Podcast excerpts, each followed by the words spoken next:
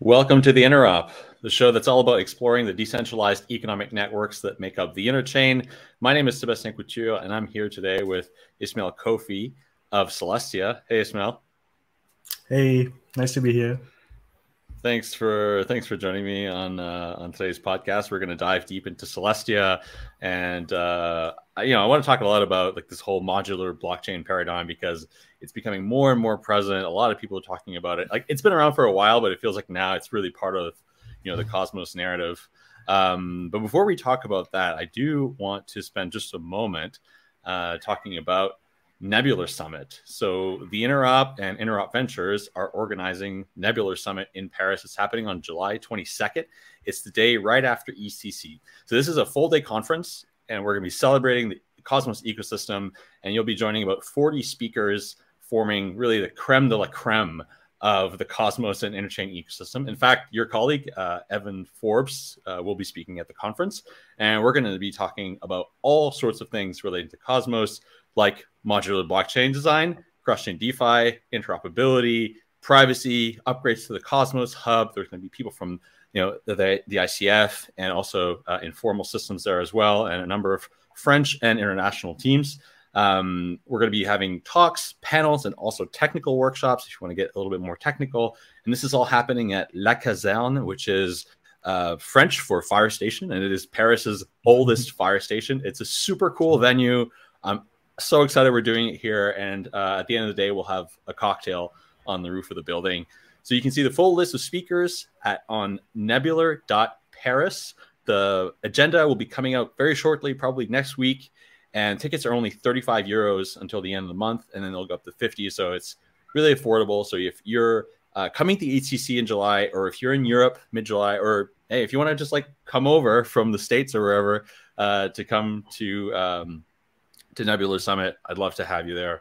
Um, and yeah, because it's going to be the first Cosmos conference in France and hopefully not the last. Uh, so nebular.paris is where you can get more info. Uh, and hopefully you'll be there too. We were talking earlier just before uh, we went live that you yeah. were debating whether or not to make the trip from Berlin. Yeah, you made me you made me FOMO now even more. Nebular Summit sounds sounds amazing. Yeah, yeah. Will, I mean, there will be like a lot of uh, a lot of good uh, speakers and a lot of people that I would love to see. And it sounds like an amazing event. Um, so maybe I'll reschedule my travel and try to to come as well. yeah, I'll, I'll, make it worth your while. If you if you come to Paris and like spend two days, we'll we'll hook you up with some cool stuff to do for sure.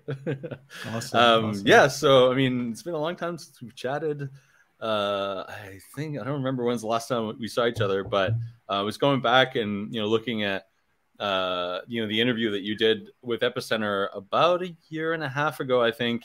And um, you know, I wasn't on that interview, but I, I, remember doing the intro and like listening to it and thinking, ah, this is really cool. And you know, um, back then the project was called Lazy Ledger, and it's been rebranded since then to Celestia. So you know, before we go into that, maybe like tell us a bit about your background, like your time at Tendermint, and how you transitioned to working on uh, Celestia.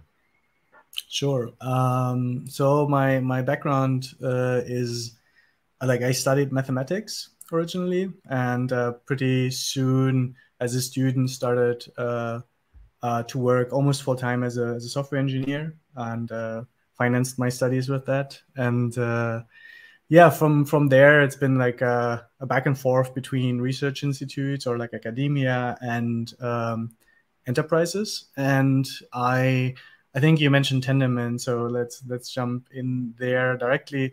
Um, after a brief detour to academia, I I, I think I um, it is it is essentially Zaki who brought me into Tendermint. Uh, I mean, I've been following the project for a while, um, like here and there, looking into it. I think the first time I heard about Tendermint, um, I was still in Switzerland at uh, university doing. I was working as a research engineer um, that was actually, in fact, the first job I had where I worked remotely on like crypto. Um, and we worked on a research paper called uh, uh, um, uh, scaling. Like basically, uh, we try to scale Bitcoin. Um, so it's called ByzCoin. Um, but um, yeah, the first thing I saw about Tendermint uh, in the in the repository um, was actually Bucky's poem in the Merkleize uh, uh, repo. Back then it was called Merkleize. I think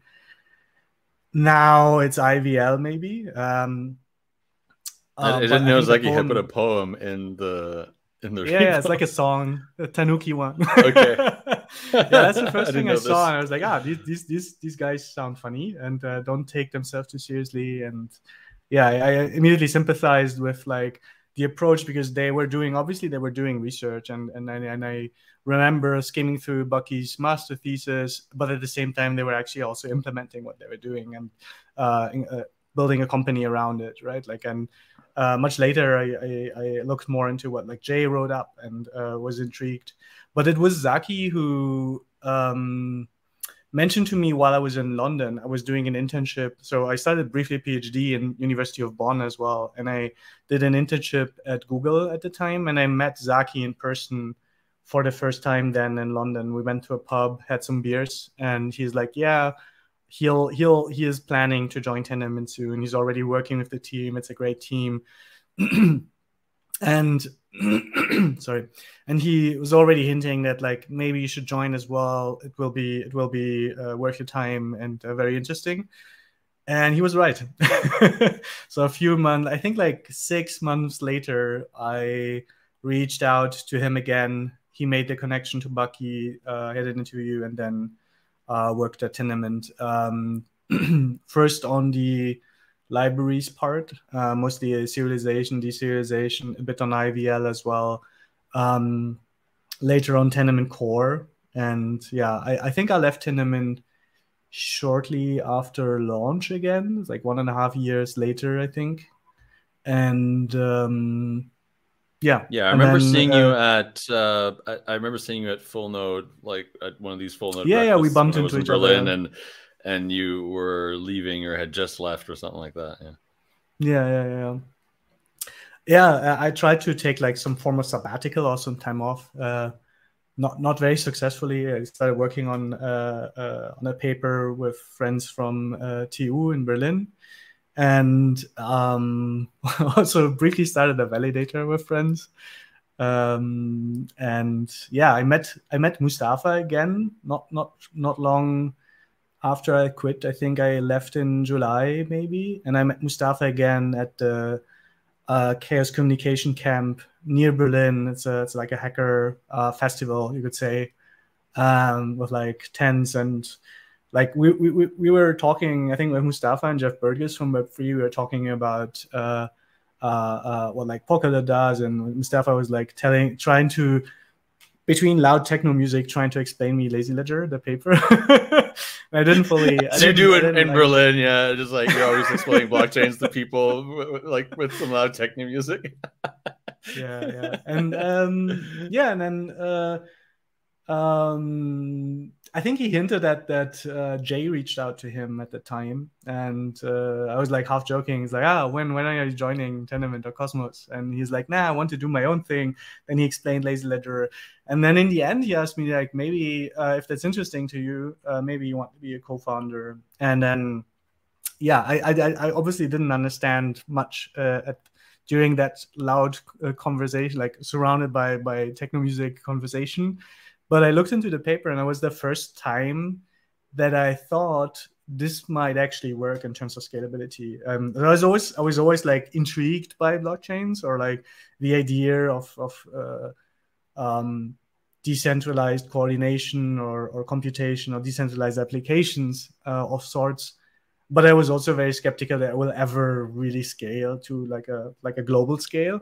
And when I read the paper, I was like, actually this is simple enough from like con- conceptually and um, um, yeah it was the first time i was uh, convinced that this might actually work and take off and uh, scale to to a global scale yeah okay, and then and, and so the, the rebrand to celestia is it like purely a rebrand or, or are there any other changes um i mean it's basically just like you rebranded Lazy Ledger to Celestia. You didn't like change the project or the vision or anything like that. That remains the same. Um, yes and no. I feel I feel so the vision remains the same, uh, but I feel because if if you look into Mustafa's academic paper, uh, the Lazy Ledger paper, um, there are a few open questions, and I think the the the the only like the most missing piece to the puzzle was like how do you do light clients? And um, that wasn't like resolved in the in the original academic paper.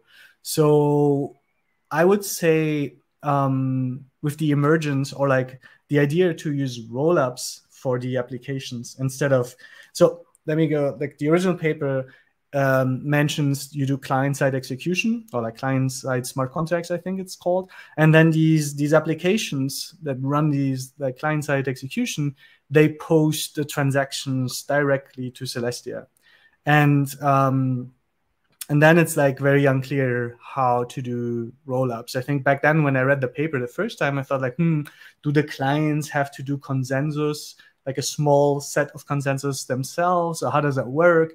And then yeah and then uh, short not not much after um, um, basically we like john also came on board and uh, we agreed to to to be like founders of this project. Not not not not long after um, there was um, devcon and i went actually to a meditation retreat for 10 days and I came back, and then everyone was talking about roll ups, roll ups, roll ups here, roll ups, roll ups there. And Mustafa and John was like, "Yeah, easy. Actually, light client solved. We just do roll ups." And um, yeah, so that part, even if it sounds trivial, like a, a roll up is essentially you you you you have another chain, and it posts its data. Uh, uh, uh, onto a data availability layer, and then you have headers. You have block headers, and uh, you can do either uh, fraud proofs or uh, validity proofs, and then you can have light clients, right? And uh, that that sounds like a simple change or like a simple addition to the original paper, but it's actually, I would say, it's like a, a, a bigger change. Um, and we made some modifications um, to the. Uh, I would say we made some decisions, some design decisions to the original design to simplify things, to be able to launch earlier, and um, uh, also to like we prioritize what is like the key most key thing that we were comfortable like launching with. And so in some sort celestia is like uh, a subset i would say. Um, well like 99% of of the lazy ledger paper.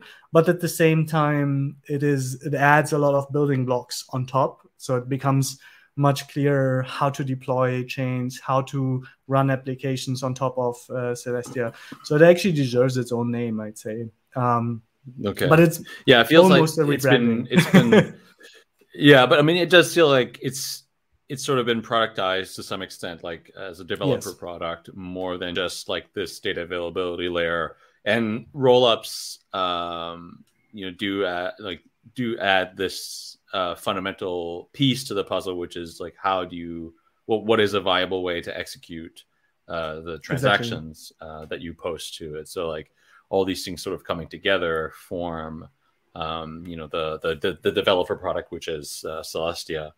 Uh, and yeah, we'll we'll talk about that as well. And like you know, I know you guys re- recently launched your main or, or your, your test net, um, and so um, yeah. But like I, want to talk about these philosophies. I, I was watching. Um, I briefly attended the Modular Summit uh, in in Amsterdam, and uh, I didn't see all the talks, but I was watching uh, the talk that Mustafa did uh, with uh, Anatoly of Solana, and where they're mm-hmm. sort of debating the mon- modular and monolithic uh, design paradigms. Uh, it's like it's really interesting to see them come down to basically like what trust is like what assumptions they have and and like the um, breaking apart the philosophies to arrive at like what are the what's the crux of the difference between these uh, these two visions.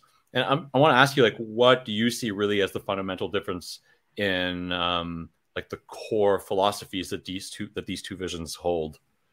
Like this modular vision versus this monolithic vision. Maybe we can just kind of define what that means first. Um yeah. yeah.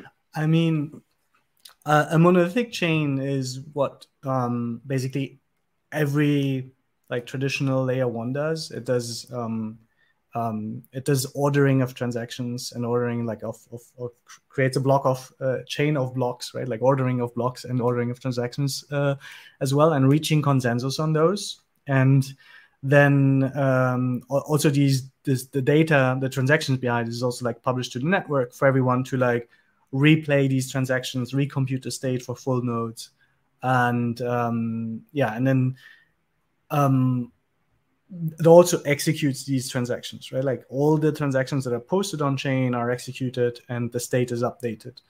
Um, I'd say originally it was even more monolithic. Like, um, um, um, for instance, look at Bitcoin, it does like um, every like it, it, it is one application, so to say, right? Like it's one specific application, and it does all these three things. And then Ethereum came along and changed the paradigm to um, be able to deploy basically arbitrary programs on top of your chain, and then you had even more transactions to execute because you had like all these different applications and then all these different applications now are competing not only for block space but also for like execution time on execution slots so to say right and um, it's also this is this is also monolithic in the sense that yeah it's still like it still acts as this consensus and ex- general purpose now execution layer and um, and um, the I think what, we've seen in in like the history of like,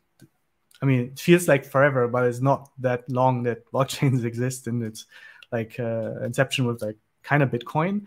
Um, I'd say um, we see more and more of this modularization uh, first in software, right? Like where where this you had this like piece of software that was, I mean, the original like Bitcoin. Uh, um, deployment, so to say, is, is is a very prototypish monolith, right? Like, and then people came and and uh, this month, like put like disassembled it into different uh, pieces, and and Ethereum as well, and then more and more, and more and more so um, in in software. And what we're seeing now is the realization that I'd say the realization that like one layer one to serve the whole world doesn't really work and um, there's like this this like world computer uh, uh, uh thing that Ethereum kind of was for a while, and like they, I mean they're shifting their vision as well, but like um, this world computer vision doesn't doesn't really scale and doesn't really work because it's impossible to have like all these applications running in a in a in a in this if you if you conceptually look at ethereum it's still like one monolithic big machine even if it's decentralized right? And um so what a, monolithic, uh, what a sorry, I'm mixing it up. Like what a modular blockchain network is like, or what a modular blockchain is, is when you um, take like these core components that a blockchain uh, or these core tasks that a blockchain fulfills, and then you um, disassemble it further, not in software only, um, but rather into different layers, into different uh, chains and networks, essentially. Um, so um, how we define a modular chain is that like um, it outs like the chain outsources um, um, at least one of its core components to to uh, another chain and doesn't do it itself. Uh, so it doesn't do all things like all three like data availability, consensus, and uh, execution, basically. And um, yeah, maybe. Well, maybe, so yeah. What, one of, one of the arguments that I've heard against this um, this design paradigm is that it introduces latency at every layer of the stack.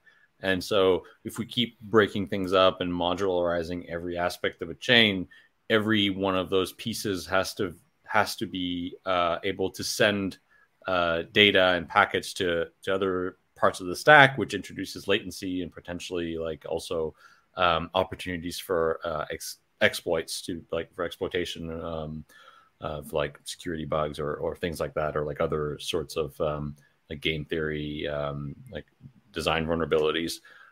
What what do you think of that argument as one that goes against the modular uh, stack approach?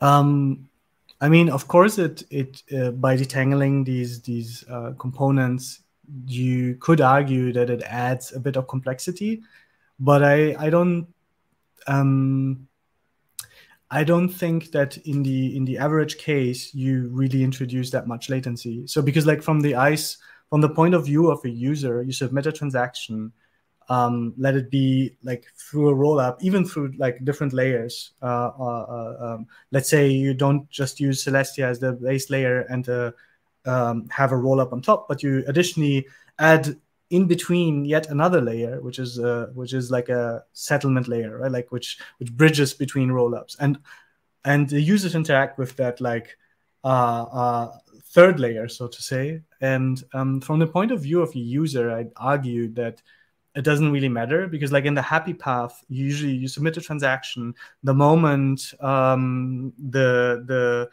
the the the node you interact with attests that are well included in a block. That's where you usually in the happy path are ha- uh, like you, you, the, the the the the user story basically ends right? Like only if things go wrong um, in one of the layers is where you have to like recalibrate. But it doesn't into so so in the in the usual case it doesn't introduce any latency i would say from the point of view of a user at least. Um, and like of course the machinery in between so to say has has there is there's things happening in between. But i think these first of all it doesn't impact the user in the usual case. And the trade-offs that you add are worth the the the the, the benefits that you gain which is like more scalability and um, um, basically freedom of like uh, um, an application specific chain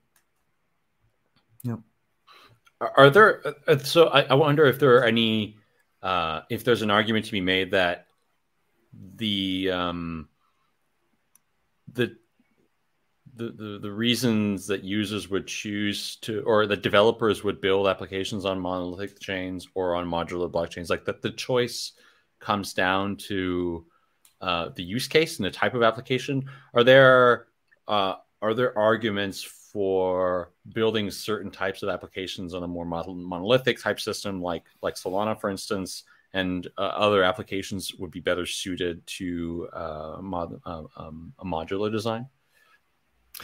Um, in general, so in general, I think you can build anything that you could build on a monolithic chain on a on a, on a more modular stack without major trade-offs. So there's no like um, um, there's no like i mean the only reason i could think you prefer to build for instance on on let's let's take solana because you brought it up. Like the the only reason you would prefer to build on solana is if you um want direct like directly interact with the solana token right? Like you you and you want to tap directly without any bridging or anything directly with that solana ecosystem right? Like that's the only reason i could think of um where you choose that in favor of of uh, uh, building on some sort of like modular stack, right? Um, and yeah, there isn't there isn't like one type of application that is necessarily better or worse to be built on uh, uh, on a on a on a, on a uh, modular stack. I mean, the main reason why you prefer to build on a modular stack is probably um, like uh, ease of use and, and cost, right? And that's probably that's probably very good reasons. Um, I would argue there are a few applications that you'd not rather not uh, you you would rather not deploy on an existing uh, general purpose execution environment like like Solana, Ethereum, and um, I think these are like applications where um, where let's call them the tail end of of, of like chains where you you want uh, uh, uh, you want a sovereign blockchain um, but you don't want to um, um, you don't want to create your own like cosmos chain for instance because you don't want to um, you don't want to assemble a validator set. I mean, you're not assembling yourself, but you have to convince the validators to to validate your chain, right? And let's say it's like a small project. It starts very small. There's no community around it. You start, and then slowly you want to build that community and build that momentum, and then become bigger and bigger. Or maybe it's intentionally a small project. Could also be these projects. I think um, like if you wanted to deploy them on Ethereum, it's too expensive. For instance, if you wanted your own Cosmos chain, um, yeah, you, would have to convince validators or run like a bunch of validators in the beginning yourself or something like that. So it's not very like for these chain, like for these kind of applications, you'd you'd very well uh, uh, um, yeah, I think the only choice you basically have will be that. Um, currently, they're not really that feasible, and you could argue that on alternative layer ones, they're also inexpensive to deploy. Maybe that's true in the beginning, but the moment these layer ones gain adoption and they become much more interesting to deploy at because there's more liquidity, there's more like a larger community. Um, it will become more expensive to deploy your application. So it's like then again, it's not that interesting to do it there. So I I'd say like for for smaller projects, particularly, it will be um, the definitely like the go-to solution for um, um, yeah, and, and and and as I said, like there's no there's no major um, downside on deploying on a modular stack. There's no at least I don't yeah, I can't think of like a major downside um, to deploying on on on uh, uh, monolithic stack. Besides what I said initially is like you want exactly that ecosystem, right? Like you want exactly mm. that that uh, established ecosystem and want to interact with it uh, without any bridging or anything else, right? Yeah. Okay. Yeah. One one of the other analogies I've seen here, and you know, I guess here I'm, I'm trying to form a mental model around like what this uh, translates to in like existing software and hardware systems. Hmm. And mm. one of the things I've heard it compared to is the Linux kernel uh, versus the um, the microkernel um, paradigm. So in in for for our listeners, I'm, I'm going to try to explain this as as I understand it.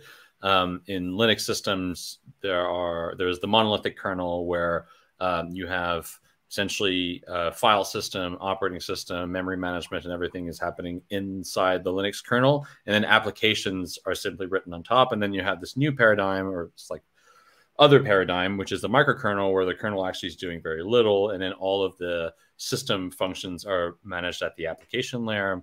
Um, in that, it, it, so in this in this realm, I'd say the monolithic kernel um, uh, paradigm has proven to be like the one that has been most adopted, most like Linux systems, like the ones in your phone and your Mac, or like most operating systems use this monolithic um, uh, monolithic kernel paradigm.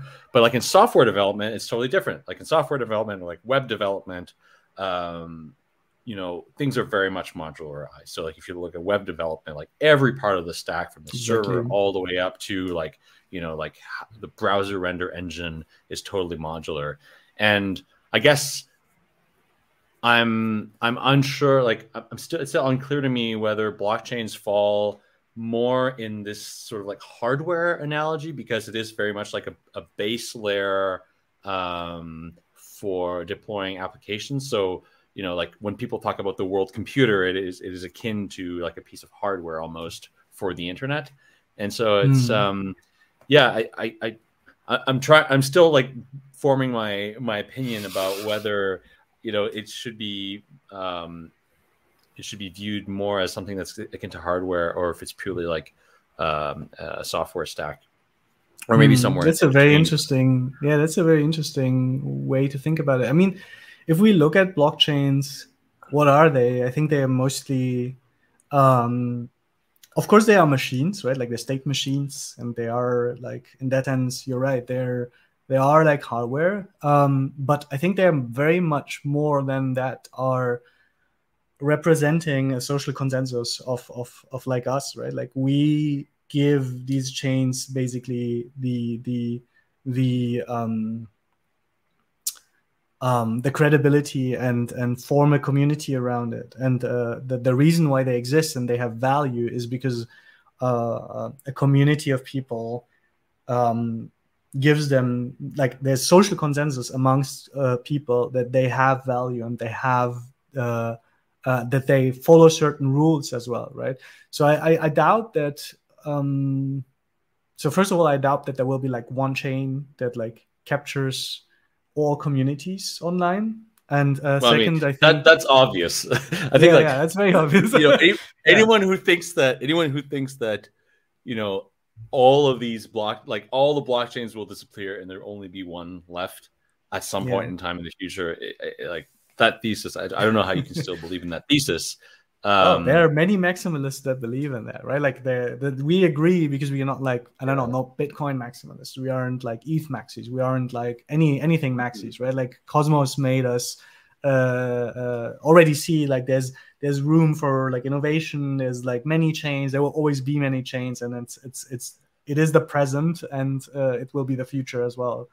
Um, yeah, but it's it's it's like I don't I don't know you it's it's like it's like thinking like in, in it's like having this mindset that you know, in the end there will only be one religion or in the end there will only be one of anything like when is there mm. ever just one of anything like mm-hmm. uh, um it's um it's weird for me to wrap my head around how you could think that this would be the case um yeah and even even if if if we as a human race would like agree on we, we cannot agree on many things right like even if there was way that we like agree on on like most things there will still be like communities that have their purpose and their their reason to exist that are like subcultures or or or yeah like parts of a larger community and they will have their own means of coordination. And uh, um, i very much believe that because of that there will be like many chains as well um, yeah. But uh, uh coming back to your analogy before, if it's like more like hardware, uh, the Linux kernel or software, I very much believe it's like much more comparable to um, like web development, as you said, right? Like in the in the beginning, um, people who deployed web applications ran their own server, which is like their own chain, so to say. Um, but then there was like uh, uh, um, these these uh, service providers there where you can um, deploy your code and and run it there like uh, through a CGI interface or whatever. Um, but then you were tied by like you were limited by the decisions that the server provider made for you, right? Like you had to use a certain programming language or something. And then we saw with like um, also with Cosmos, right, where you uh, it's kind of Cosmos is basically going back to the run your own chain, but at the same time gives you more freedom of like deploying your own code as you want, right?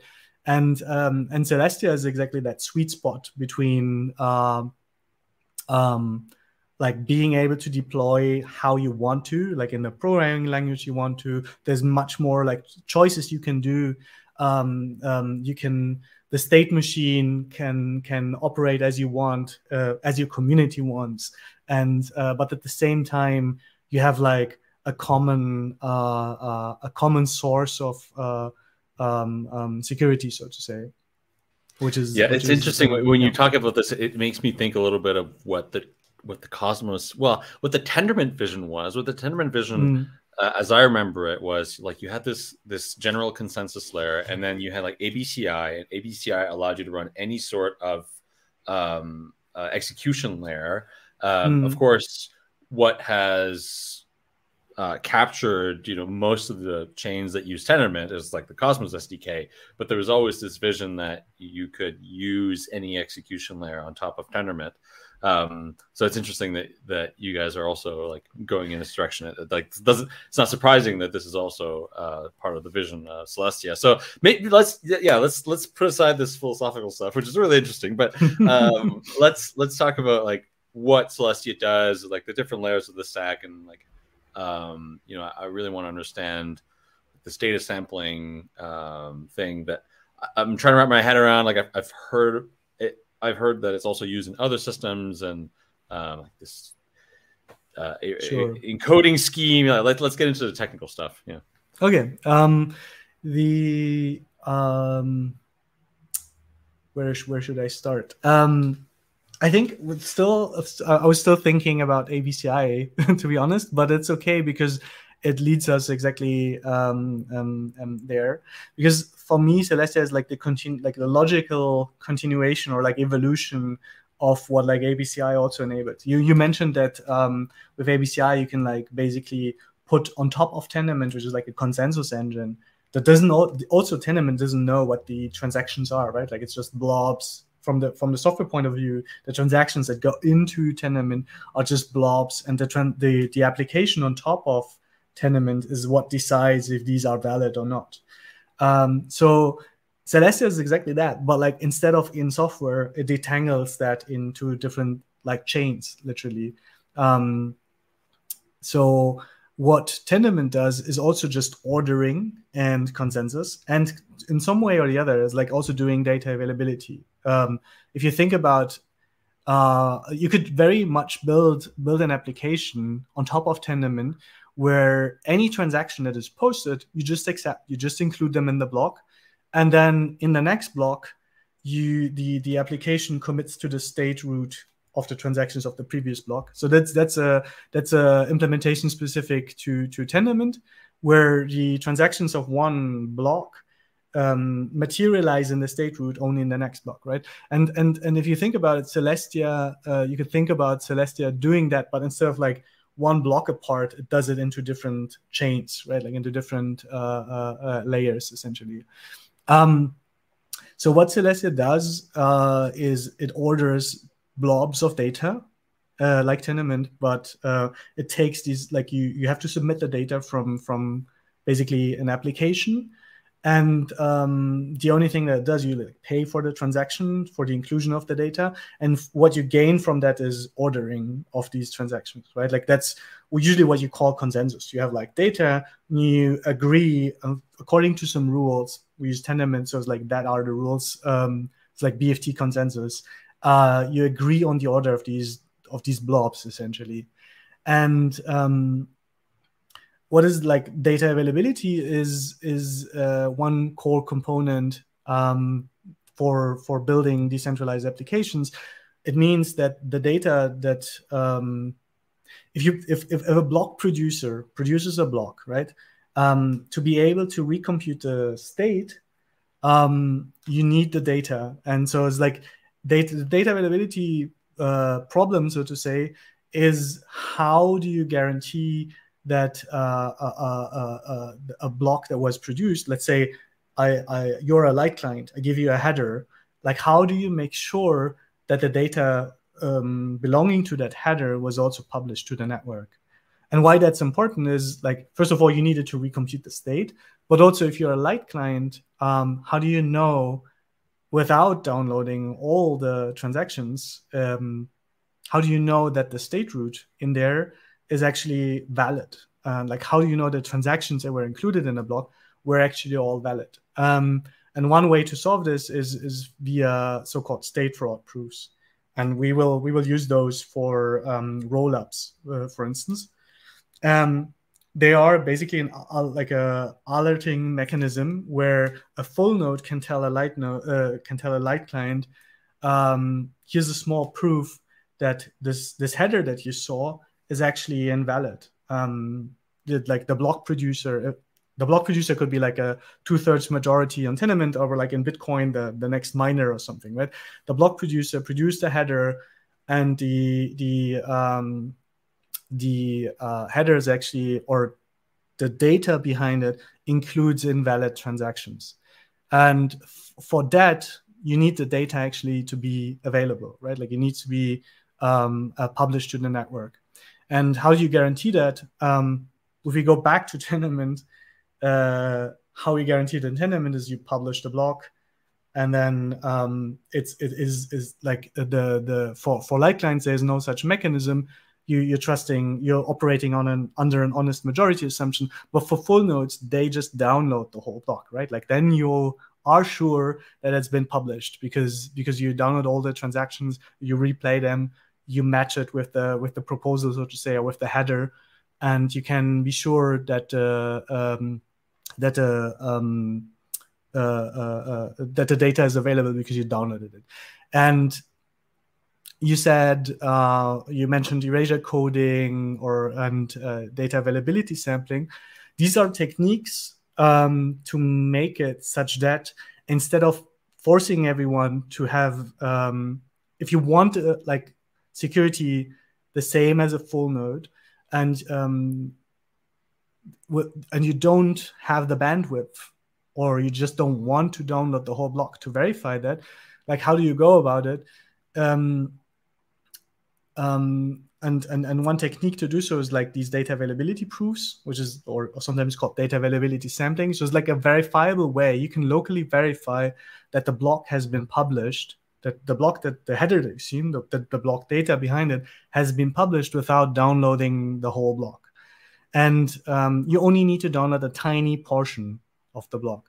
And that sounds kind of impossible, but the technique that you use um, to to make it feasible and possible is uh, uh, data availability sampling.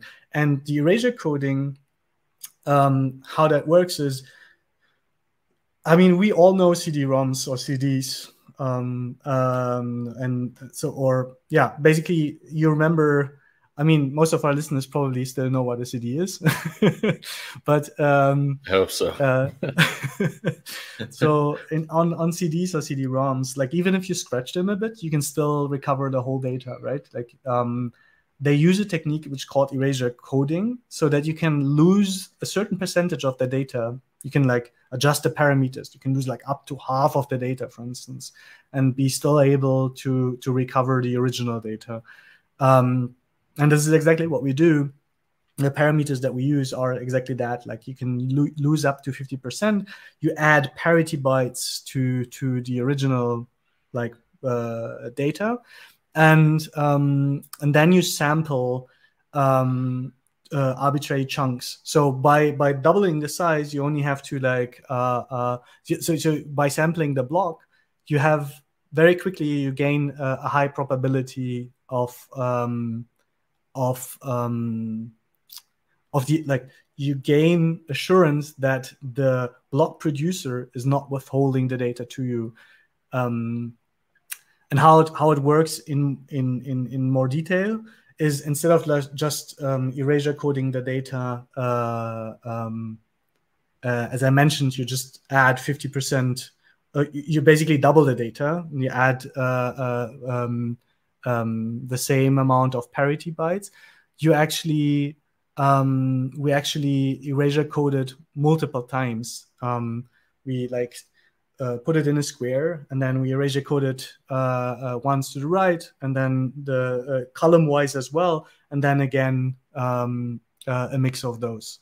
And um, the reason for that is that you also want guarantee that um, the erasure coding is done correctly, and you want to be able to not trust the validator set to do the erasure coding correctly because that is also an attack vector, right? Like you want mm. um, you want um, light clients to be able to get like a small proof that proves that if in in in in case the the validator set gone rogue, like it's it's, uh, it's also like not acting in your best interest so to say you want assurance that the um, um, that light clients can be notified and um, i don't know if it's like it's like easy to explain this without like drawing something or or uh, um, um, um, yeah without like visualizing it some way. But like the the the simple way to think about it you add these parity bytes and with that you increase the probability uh, with every sample request that you make and only down like a tiny portion of of the data. With every time you do this you gain more and more confidence that the data is not withholded to you and this mm. two-dimensional scheme that i described is more is only there such that um, um, uh, even as a light client, you don't have to download the whole data if someone, uh, like if block producers produce a block with an invalid erasure coding. Okay. I don't know. Let, us maybe, uh, yeah, yeah. No, no I'd, I'd, like to maybe try to like break things down a little bit into separate parts. So yeah, um, I'm, I, have got a project like I, I want to launch my own blockchain.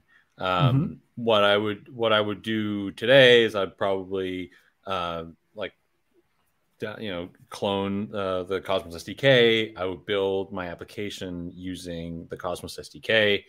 I would go out and find a bunch of validators, or sometime use Cosmos's uh, interchain security, secure my chain, and um, I'm, I'm, posting transactions. To, uh, block producers are, are the validators, and, and, they're posting transactions to the chain, um, and that that happens like th- they're posting transactions to Tendermint consensus.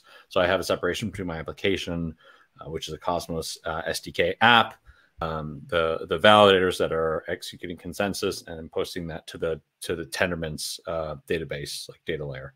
Uh, in in this uh, paradigm, if if I want to deploy a, a, a, chain, like I want to use Celestia instead, um, what I what, what is what is this execution layer that I would use? Do you have your own execution layer, or, or can I use uh, an EVM? Can I use Cosmos SDK, and then all of them. the you can use all of them. Okay, yeah. great. I mean, um, um, sorry, yeah, continue. Yeah, yeah, but I guess the the the the thing that's unclear is when you're talking about block producers. So the the block producers are producing blocks um, in the, I guess, in the layer that's on top of Celestia. So like you have this data availability layer that is Celestia that just accepts blobs of data um, for participants to be able to check.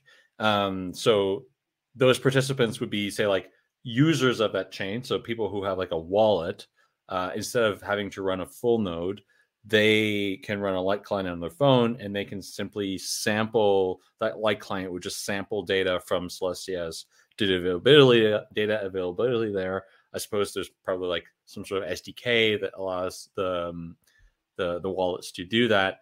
But um, what is the interaction then between the you know these light client wallets that um, operate and interact only with the Celestia chain, and then the execution layer where there, there must be some some validators or block producers at that at that layer, right? Like there's someone's yeah. taking those transactions and ordering them and, and putting them into exactly, blocks yeah. that so, then get sent to Celestia.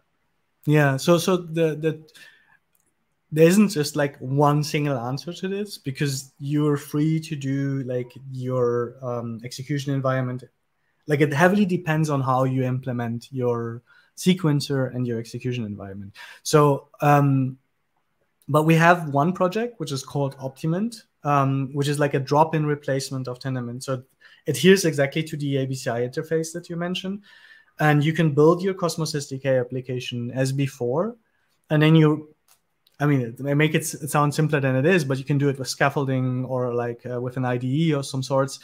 Um, it basically replaces the imports, removes Tendermint, replaces it with uh, uh, and then this this software is what users directly interact with. So if they if they just run like a, a, very simple wallet, they they use an API, they submit their transactions, and that's it. Like from the user point of view nothing changes. Like they submit the transactions uh, get the confirmation for will be included. Um, the block will be produced. They, they can check against the root and um, they're done essentially.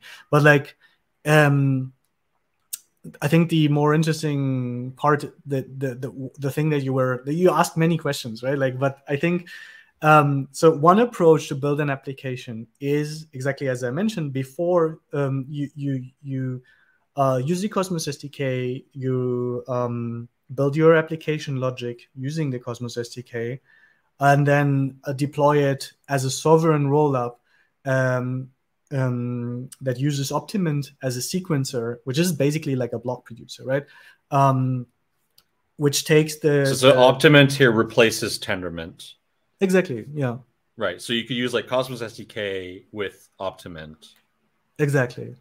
Okay. And yeah. Optimint takes like produces a block, takes that block, submits it to Celestia, and then uh, our light clients can go check first of all the the the like inclusion of a transaction or something in, against the header of the of the rollup block, but they can also check that the block was included um, uh, uh, uh in in the in the in the Celestia block as well, right?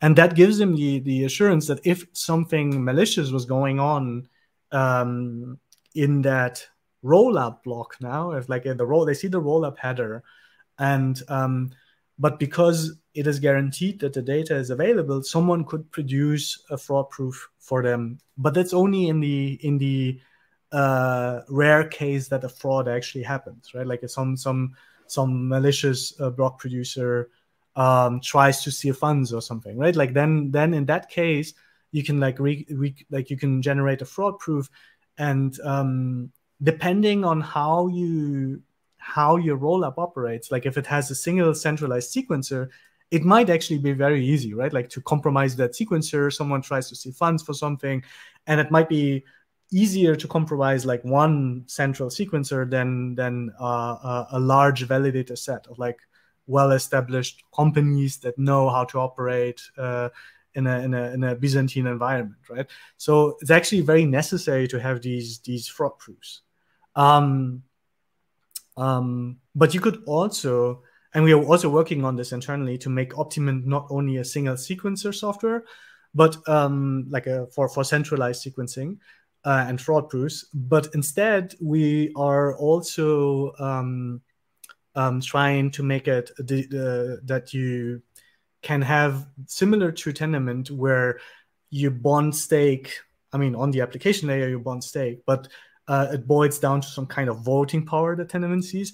Similar to that mechanism that Tendermint uses for like round robinish, weighted round robinish, weighted by voting power, um, leader selection, you could do something similar on the rollup, right? Like you can have uh, decentralized sequencers. You can have like maybe a few hundred even, or maybe even an unlimited number where you like, uh, depending on how you implement it, you could have like much more uh, sequencers and um, they can produce blocks.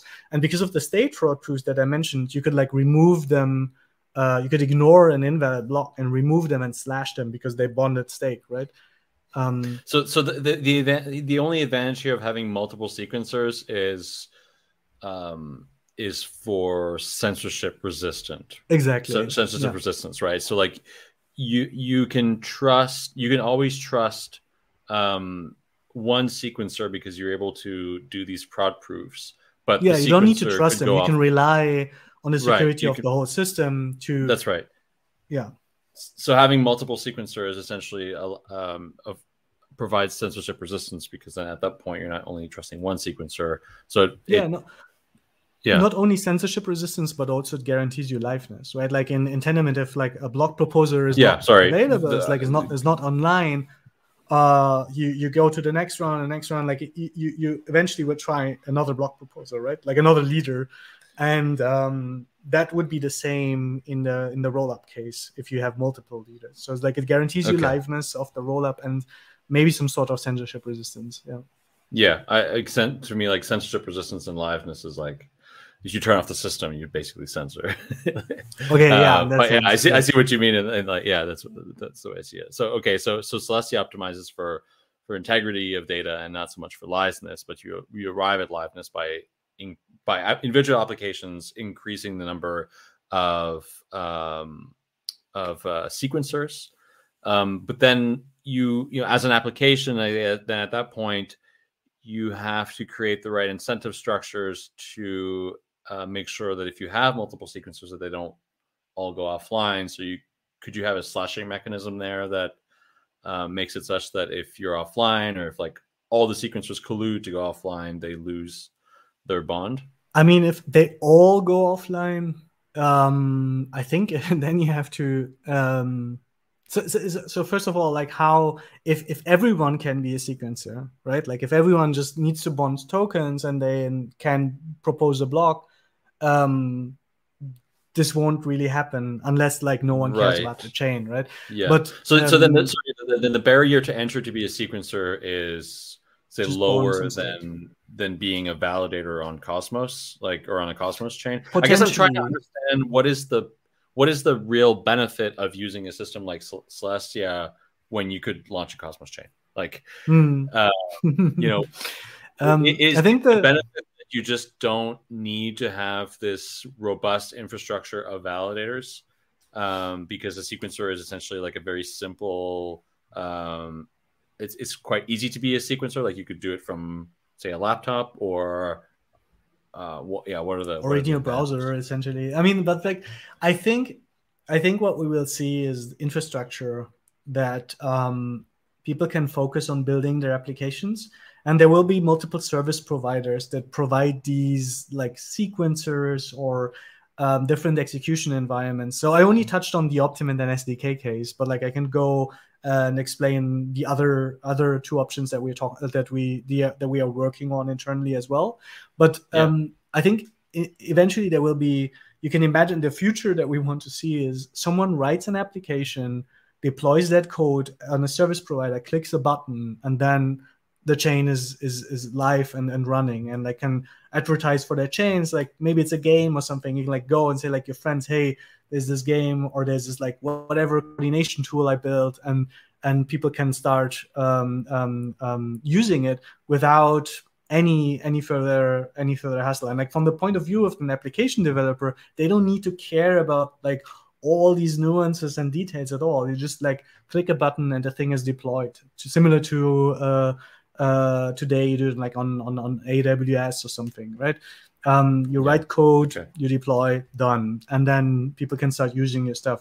I think that's the main benefit, but that's that's still a long way to go, right? Like the the core infrastructure will be there, but then you have to make it such that is like actually a, a very nice developer experience, and but it will be um, I think that part is actually the easier part to build because like mm. once you have the infrastructure in place, you can start building these these uh, uh, making it like super frictionless for developers. And then for users as, as mentioned before for them it's just like using any other decentralized application. Um, okay. going back to the other execution environments um, you mentioned sure. the evm for instance. So we're also working on uh, basically what we what we're working on is like Ethermint on top of Optimint, um, but as a settlement layer. Um, so what that means is it will enable you, for instance, to deploy Ethereum rollups on top of that settlement layer. And these Ethereum rollups, they can use these this this EVM based settlement layer that's based on Ethermint um, and Optimint they can use that to like bridge between each other, right? Like you can have Celestia at a base layer, and then on top of that, you have a settlement layer. And um, that's an EVM chain, an EVM rollup. And on top of that, you have more uh, EVM based rollups that, like today, like on Ethereum rollups today, uh, settle on that settlement rollup instead of on Ethereum.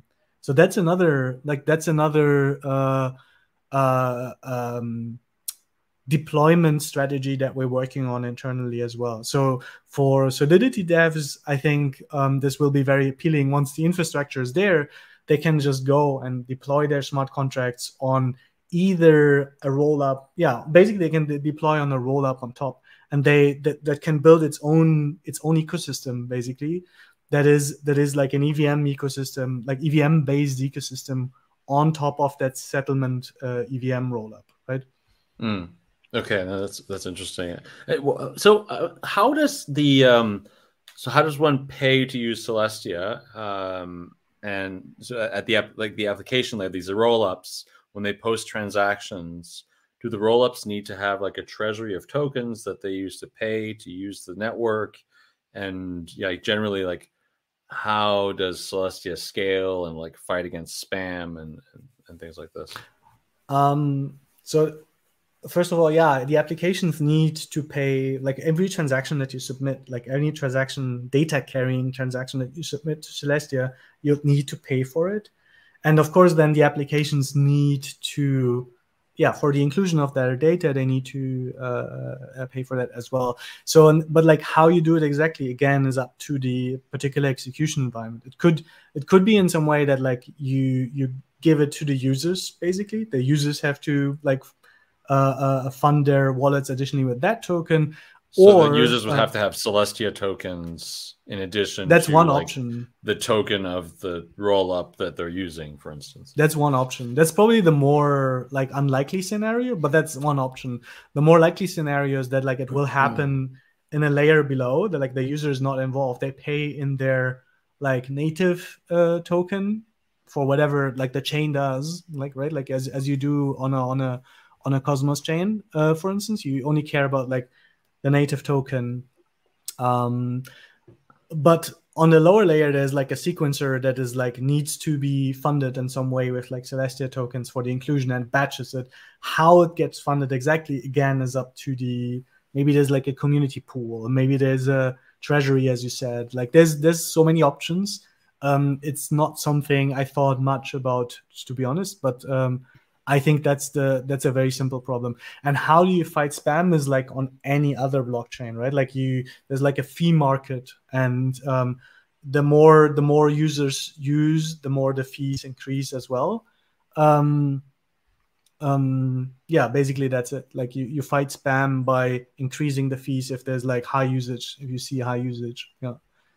And and how how to, to how many like transactions can Celestia scale? Maybe transactions isn't the right um, term measurement. because like your yeah. yeah. or measurement because your roll up you know could be producing so many transactions and you have like you know mm. thousands of roll ups maybe building on top of Celestia. Is it?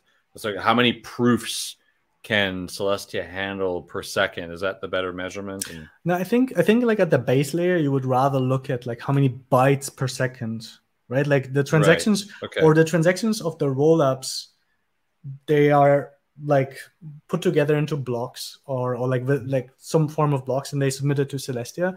So maybe your rollup can do like a few thousand transactions, and then uh, there's like a few a few kilobyte or megabyte uh, data that you submit onto onto uh, uh, uh, Celestia, and then it boils down to how many bytes can currently Tendermint handle um, um, per second, essentially. Like because that's, Celestia that's is a Tendermint chain. It's like it is. It's a Tendermint chain. chain. Yeah, exactly. So how, but like we, how many bytes can it handle? That's a good question. We didn't measure it yet, but like I, we have plans to. So the the nice thing about that modular stack is like once you have that, once you have like specialized layers, you can like optimize the base layer for throughput, for like data throughput, essentially. And we have some ideas like very concrete ideas how to increase that throughput um, to a very high level. It's like there's a there's a paper that introduces like internal node sharding. It's a very simple form uh, of sharding. You could think of it as like pure data sharding, um, basically as you would shard uh, a centralized uh, uh, uh, uh database in cloud, right? Like you, um, the that's that's something post launch, not not immediately. I think we won't. I don't think we'll see any bottleneck uh, immediately um, after launch. Like it would mean, I'm pretty sure Tendermint can easily handle. Uh, um, I don't know. Let's say um, at least like four to eight megabytes per minute. That's like uh, uh, uh, uh, like four megabytes blocks uh, if you if you do a block every 30 seconds. Um, that's like roughly how we think about it right now right? Like uh, i think that's that's already feasible and i think that gives us enough time. I mean look at the at like block sizes right now. They're not too huge right? Like blocks are like what? A few kilobytes most most of the time. So it's like it gives us um, enough time to uh, optimize for throughput until we actually hit a scalability bottleneck on, on that layer. And it's very, as I said, because it's very specialized, it's like um, you can focus on that one problem. It's very like it's it's easier to solve than solving it all, right? Like you have to when you increase throughput on other chains, you'll have uh, basically the the the you you also increase the execution usually, and you have that problem that you have to scale both and in, in this case, you only need to scale throughput. And I'm very, very optimistic, or I, I actually, I'm, I'm 100% sure that we can like uh, increase the throughput there to levels that are, yeah, that that easily can handle global state, uh, like global scale. Sorry. okay. Um, yeah, I don't know. I, I was, like transaction wise, it doesn't make much sense. Like tra- yeah. transactions per second. I don't know, a few hundred thousand, I'd say if you measure all the transactions or like the roll ups on top. Yeah, no, I mean, I think it, it's it's a better measurement to think about it in payload per per second, like, mm. um, but yeah, it's it's hard to it's hard to say quantify. I think like what will be the maximum amount if you you consider that every um, execution layer is using their own um, sort of like execution layer and might have parameters that make it such that some execution layers are handling more transactions than others. But um, yeah, let's maybe talk about the, the, this testnet that um, you guys recently launched. Uh, what have you? How long has it been since you've launched it, and what have you learned since uh, running this live network? So it's yeah, not well, the first testnet that we've launched. We launched previously in back in November, December last year. We launched a testnet. We called it DevNet. It was like an internal testnet launch, and it already had like the like the basic components. But like what this testnet adds is um, first of all the, the, the there are less bugs in the in the in the in the in the data availability layer but like on the data availability software itself um so it's like more hardened and like the usual um like software improvements so to say but like what it adds is a single api that developers can use to to uh, build applications right like for instance we have this this settlement layer that i mentioned that like is basically Ethermint on top of um, like using Optimint and on top of Celestia. We have that actually running on on that testnet. Um, so it's producing blocks, uh, like MetaMask integration, and and uh, yeah, that that that uh, like I think that's the main difference is that API that exists now. Um, what did we learn? Um, so we we we we switched to using the latest Tendermint version, and uh, usually I think like I take it for granted that the Tendermint just works. But this time, because the Tendermint team has like rewritten the peer-to-peer layer, there were like many issues. Uh, I think that the, the the the main issues we've seen on the testnet were bugs on the like on the new peer-to-peer layer, or at least they bubble up in our network because we'll have like these longer block times. But I've heard that like other chains, like I think Penumbra is also using the, this this Tendermint release, and there was another project Oasis, I think. Like they all had similar issues. So I guess we learned uh, that we can't take this for granted, and we've been we've been uh, working with the Tendermint team to like resolve some issues and debugging there. Um, yeah, I think that was um, um, um, like one one one big learning point there. But uh, other than that, I think the, the the chains like stabilized after some like initial initial hiccups, but it's mostly stabilized because our validators were like very creative and like they've seen spikes in in peer lists and what they've done like and it wasn't it wasn't obvious where it's come from and uh, must have been something on the peer-to-peer layer it might be like a memory leak or something. What they do is they restart their they restart their validators every hour or something which is obviously a hack right? But like that's why the testnet stabilized. Um but like without going into much detail on like the the Tendermint side um i think for the main thing as i said is like you can like play around with the testnet and start deploying like experimenting and deploying applications but it's still a very uh, this api is very basic. Like it allows you to submit these data carrying transactions and um, listen for new headers essentially um, um, and and do this like data availability sampling. And that's that's that's basically it. Oh and of course you can you you can download your application specific data. So you can submit it and you can read it right? Um, every every every application in celestia has like a namespace. So you you, you submit your data um, associated with that namespace and then you can read it. Like you you can say like give me all data that was included in that block with that particular namespace right? Um, um, so that's that's that's that's so um, basic maybe that like for application developers it's not it won't be enough. Application developers will need something like here's a tutorial how to how to use optimint and deploy your own chain. Here's a tutorial how you can like deploy your solidity smart contract as an evm chain on top of celestia. And like things like these they they are still evolving.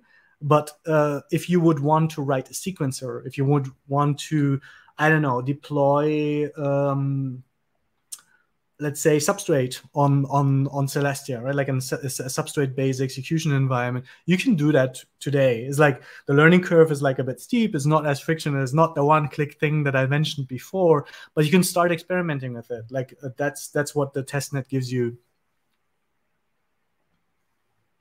Cool. Um and yeah i, I want to come back maybe a little bit as, as we come towards the end here to, to Cosmos and like um, Celestia is like very much tied. I feel like to the Cosmos ecosystem. You know, from you know your uh, contributions to, to, to Cosmos and, and Tendermint, and and also you you were funded by the Interchain Foundation or partly funded by the Interchain Foundation.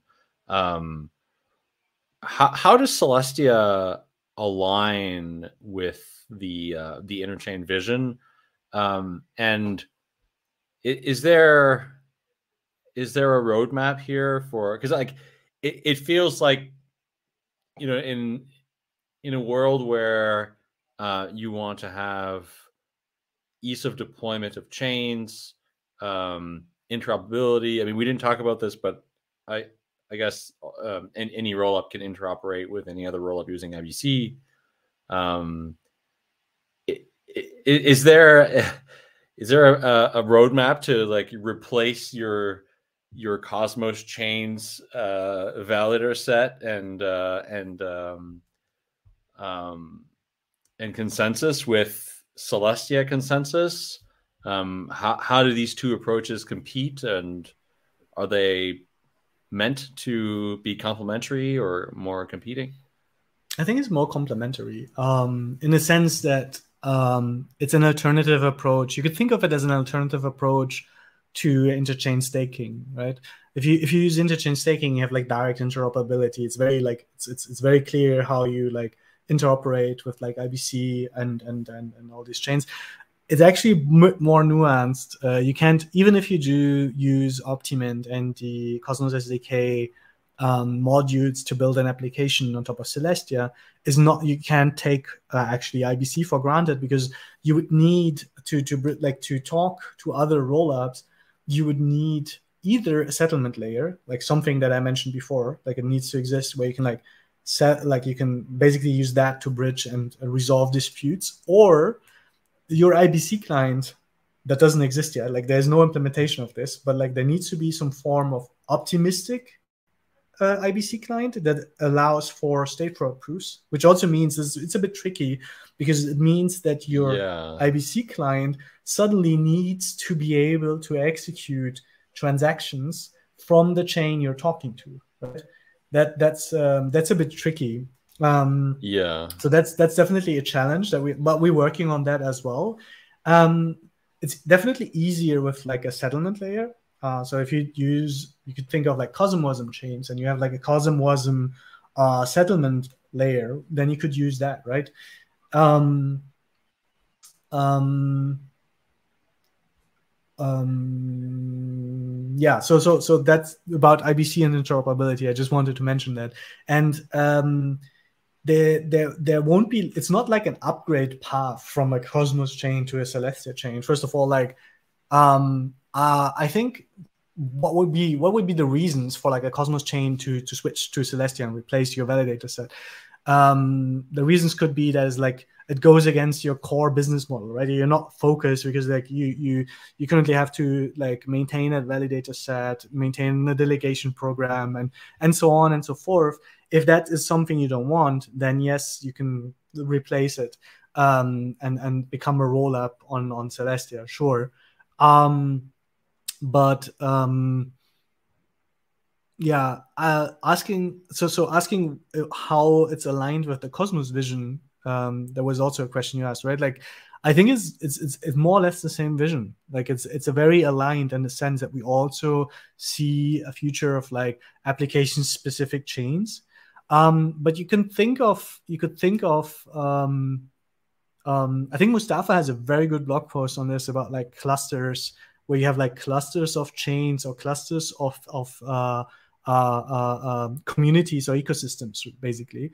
Where in these ecosystems you have like an honest majority uh, uh, assumption. Like, uh, for instance, like IBC chains connected to each other are are clusters, are one cluster, and then you have like a, a cluster of of um, um, um, I don't know, uh, uh, EVM rollups on top of Celestia, for instance.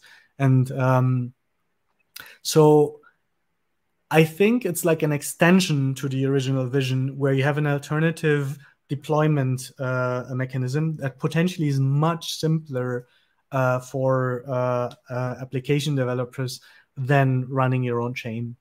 I think that's that's the the TLDR here. Yeah, no, I, I think I, I, also see it in this. Well, I'm starting to see it in this way where it's it's an alternative to interchain security, and it's going to be up to individual chains to decide where they want to deploy and where they're where they're like in what cluster they want to be. Like if they want to be closer to these applications here on like the celestia cluster or on the cosmos cluster or like in you know in the um in the if you extended like the polkadot cluster or or like the evmos uh cluster. And um yeah and then it's just about like where do you have um where where do you have the the the bridges to like bridge between like bridge liquidity between those clusters? Um, yes and it might also yeah. be a cost question right? Like uh communities might decide to redeploy somewhere else because it became too expensive or it became too um too crowded or i don't know like there could mm. be reasons to migrate to, or politically contentious. Exactly exactly. Yeah maybe maybe not aligned with the hub or something right? That, that hmm. could all that, that there could be various reasons. Yeah like, yeah. this is actually a very good point. You could like misalignment of incentives where you would say like okay i don't agree with with this this uh this community anymore essentially and i want i want to be more more sovereign more more have more freedom of my own because like the celestia validators will never like will never interact with your transactions. They don't know what they are. yeah. Yeah. Yeah. No, this is um this is really interesting and um I mean I guess there's also like other other projects are are, are moving in this direction. So you know Ethereum 2.0 uh, is is moving into this like data availability data availability direction. And um, I'm curious if you're familiar with I, I interviewed a couple weeks ago Redstone and they're using um, basically like Arweave to as the data availability there, and they've built like this smart contract language for Arweave, and they're um, they're doing like they're they're they're building infrastructure that achieves similar goals to Celestia, but they're building it in using like Arweave as an underlying uh, uh, data. So layer. my understanding, my understanding is Arweave is more like a, a, a data storage layer than like yeah. a data availability layer in the sense. So of course you could build an execution environment of on, on top of a storage layer, but you won't have the same like you won't have uh, data availability proofs of, of sorts, right? Like you won't have